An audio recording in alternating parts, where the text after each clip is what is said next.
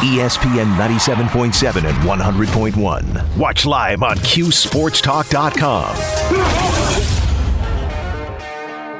This is Shays and Higgins. We're not rolling along here on a Tuesday afternoon. Shays and Higgins, Brian Higgins.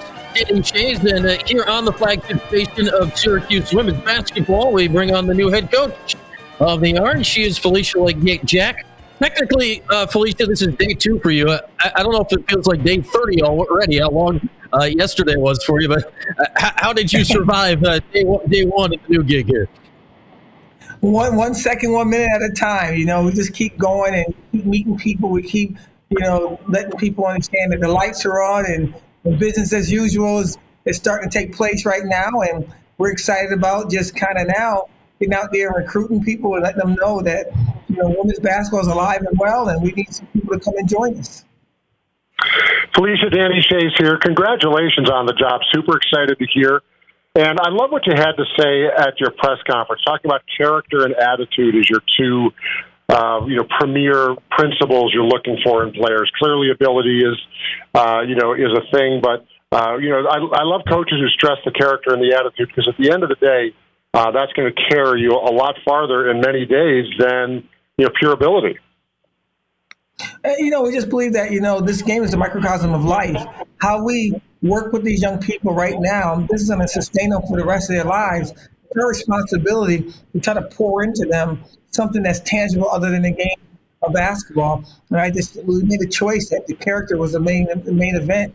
Something my mom instilled in us, and it's something that we believe is important. In academics, you need to try to be the smartest person in the world. You just want to be the best you can be, because what you put between your ears is what's going to, again, sustain you. And we think that we can coach anybody in the country. We think that we can work harder to help develop them as we have that opportunity to instill that character in an academic. Felicia, yesterday it was so interesting. I mean, it's your first day. You're trying to find your way around the building. I think legitimately, when we talked in your office, you really hadn't even got a chance to look around your office yet. So sometimes it's the little things, right? You kind of looked over after we were done and said, "Wow, is that my own bathroom?" Like, it's pretty good that you have the perks like that, right? It's the little things that get you through the day. It's so funny, the little things. I'm a humble young lady, and I certainly don't have expectation of what I deserve. When you walk into an office and it has a bathroom in it, I'm excited about it. I'm like, wow, and it's pretty cool. I shared a bathroom with the entire student population at my last job. Whoever came in. And so that's, for a woman, it's pretty cool to have your own bathroom. I love it. So, Felicia, you mentioned you're going out recruiting. What's the landscape? It seems kind of late in the process, although with the transfer portal now, it's certainly not as late as it used to be. Are you looking more in the portal, or obviously because you are an active coach, you have your own recruiting list, of high school-ish players. So what are you looking at from a strategy standpoint? Well, you got to look at it all. I'm a one-person shop right now. I don't have staff at all until I can get it clear through the HR, and so I'm making calls through the night. So, I do all this stuff too, and then I'm on the phone at 1 o'clock in the morning, trying to call the West Coast, trying to see, who's interested, because Syracuse is a global place. All over the world is interested in coming to Syracuse, and so we're trying to touch in with everybody through the portal, word of mouth, and things of that nature.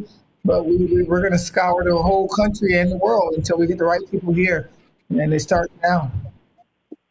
And Felicia, can't help but notice that 2-year-old players have found their way into the portal the last couple of days. We look at De'Aisha Ferris, one of the leading scorers in the country for you the last couple of years, and Georgia Woolley, who's a freshman out of Australia, that had a great season for you. I'm going to assume you can't actually answer this question now, but how much do you evaluate, I guess, players that you know better than anybody else in the coaching profession right now? Well, you recruit everybody, and you hope that, you can get them. And I tell you, I can talk to you personally about how they played for me at the previous institution. I think they're the best in the country. I told them they're the best in the country. And as my players, we went after it as if they were. And what they landed on was number 4 in the country in scoring, and what they landed on was rookie of the year. And what they landed on was MVP of the MAAC tournament. So we did some fun things together. So Felicia, you came in, talked to your team, that's your still active team, that have lived through, between 1 and 3 years of immense turmoil. How was the reception? How was your message received? And what was the feedback you were getting from them as far as now having you as a stable force coming in? Well, it's ongoing, I gave my best person out there. I said what they see is what it's going to be for the rest of their careers with me. I don't go high or low. I go where I am, and where I am is usually passionate, enthusiastic, and loving the thing called life. And now through the process of that communication, one of them decided to go in the portal. I understand it's a tough time for these people, and I apologize on behalf of the university and being an alumni of this great place. So we're not going to save them all. We're not going to help them all. But I told them that even though you may not be here, you got us for life. It's our responsibility to understand that. We don't meet people and just say, go away, in my opinion. I think the God wink, and sometimes for a moment, but sometimes it's for a couple of years, and sometimes it's for a lifetime. Felicia, I know you were watching the games last night, and what games they were with UConn and NC State and a classic, and Louisville making the Final Four out of the ACC. You're coming out of a very good mid-major league in the MAAC, and you know the difference between that and the ACC. How much, when you watch those games last night, does it really crystallize, what this league and what this competition is going to be for you?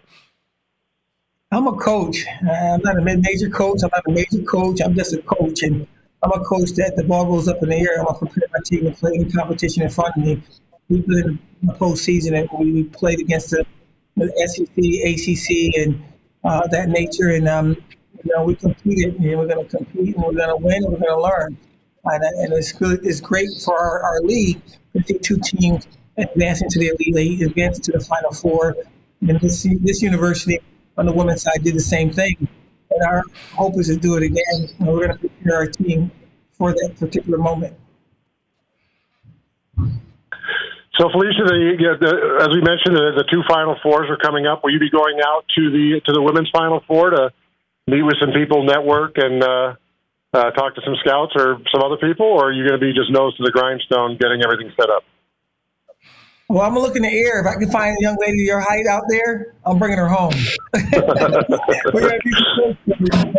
Of course, I'm going to talk to my colleagues and see anybody out there 6'5" that can help us get some things done here at the ACC level or at any level, actually. You can play and you can run and jump, and you got passion and you got the cab approach.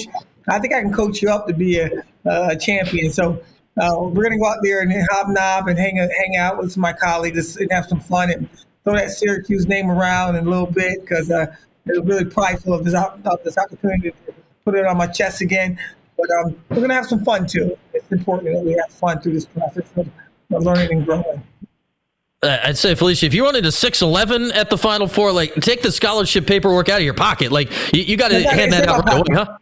It's in my pocket. I think I ain't got it in my pocket. I'm ready for it. I know it's going to be a dead period.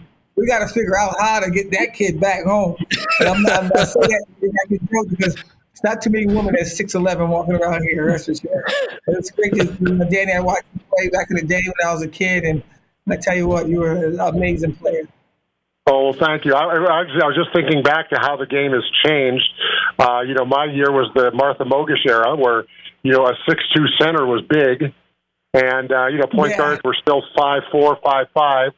And now how that has changed. I mean, it's rare to see even a point guard under 5'10", ish, and now the bigs are, 6'5" and up. I mean, it's remarkable how the game has changed. The women's game has become so popular. When I was out in Phoenix, obviously watching the Mercury play when they were winning championships with Diana Taurasi and Brittany Greiner, and seeing the enthusiasm for the women's game, it's really been an awesome thing to watch grow.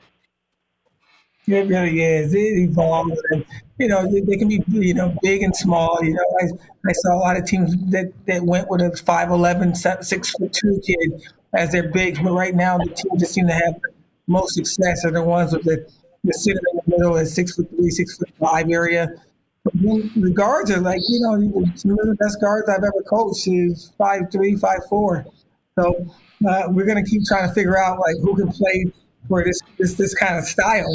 And we're looking for that kind of passion, that type of enthusiasm. And you know, we got to go 5'5" across the board and have one big.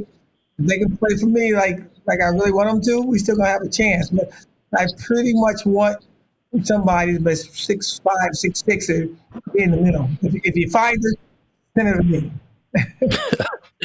All right, Felicia, yesterday you talked a lot about the idea of getting the fan base and the community behind you, and most importantly, not just behind you in, you know, theory and they like you and the whole thing, but actually out of the games. And then you watch last night's game, like Connecticut and NC State, and you see a sold out building and what that can do for you. How important is that idea of getting as many in the dome starting next season for what you plan on doing here? You know, my goal is to, like, to shrink the dome first. You know, if there's a way that we can get the you know, the black curtains around a certain area so we can give an intimate look. Because you got to build it from what it is, as a small fan base, to what it's going to become.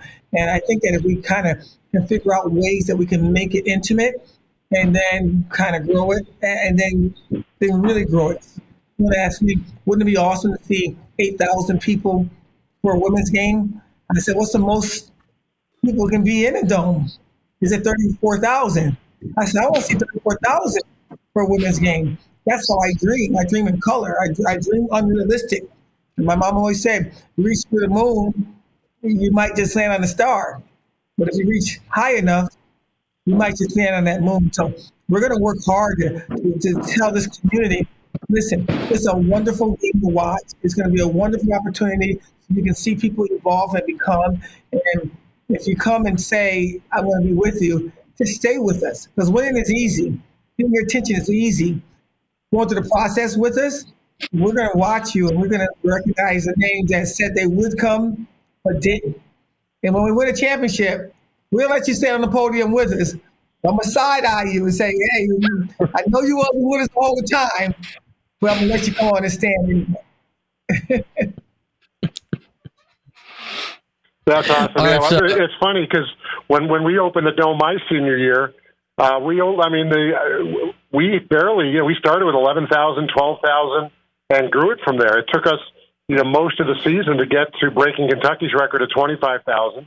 And we played the Big East Championship at home. It was only 15,000 people in the dome. So you definitely potential. I love your thought of, you know, of building the fan base like that because, you know, the dome certainly has the room for it, but you know, people forget the orange team now that puts 20,000, 30,000 in the dome didn't start out that way. Like I said, I think it was 11,000 opening night. Yeah, I watched it very carefully because, you know, my favorite team to watch was your team growing up. I only watched men's basketball. The only men's basketball team in a 3-hour radius was the men's basketball team. And I knew every single one of you guys. I knew your numbers. I knew, you know, what your style was, what kind of moves you made. And, you know, as a kid, I just wanted to be like you guys. And you know, those close moves that you did is the ones I still teach because that's what I learned. And so, yeah, the fan base, I watched it grow. And even 11,000 seemed like a lot, but then it turned into 34. Like, woo, it's big time. So I'm doing that big. For you, Felicia, I mean, I know you have close ties to the players of your era for sure that you played with. How important for you is the idea of a tie-in kind of all of the eras of the alum players now together? So, you know, the players that succeeded recently can interact with the players from your era and the whole thing. How important is to that for you, the idea of building this program kind of from within? The program has to be built from who I am as well, because my Hofstra players are now the sisters of my orange, and my Indiana Hoosiers, they're the sisters of our orange. Our Bull sisters are the sisters of our orange. And again, an example, I had a player that went over to play in Spain, and she was all alone, and she was getting homesick. I realized that she was from Buffalo, that one of my players from Hofstra was over there, and she just won a national title over there. And I asked Vanessa, well, how far she lives from the particular area, you know, Sierra Dillard was. She said, Coach, she's an hour away. I said, get to your sister. She needs you. She said, Coach, you said not saying anything but a word. What? How do I get to her? Here's her cell number. They connected, and she helped her through that first year. And that's the connection that these young people are going to have. So the Orange is going to be strong. The alumni base is amazing. But what the people that come play for us going to recognize, everybody I coach within my 33 years are going to be the sisters of the people that we coach in next. And we're family. We're tied together with a beautiful color string. And right now, the ending of the string will be orange. All right, Felicia, let me wrap up with this one. We've talked a lot of job questions and all that. Moving is stressful just in general, whenever you're moving one place to another. How much is it going to help you out here that your husband, David, is a real estate agent? Do you just put him in charge of, go find us a place to live and stay out of it? Does he get to run that ship here, or are you going to get involved in that?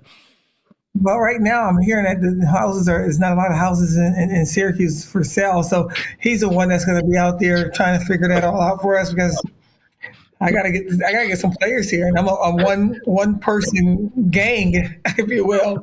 So he has some work to do, and we all do, and it's going to all work out in the end. I don't get stressed out. I just know it's a part of the process. Well, the good news is your guy, David, he's in the right business to find you a place. So I think we got full faith in him. All right, Felicia, you're like a day and a half in now, so you're off and running. Congrats again, and we'll talk again before too long.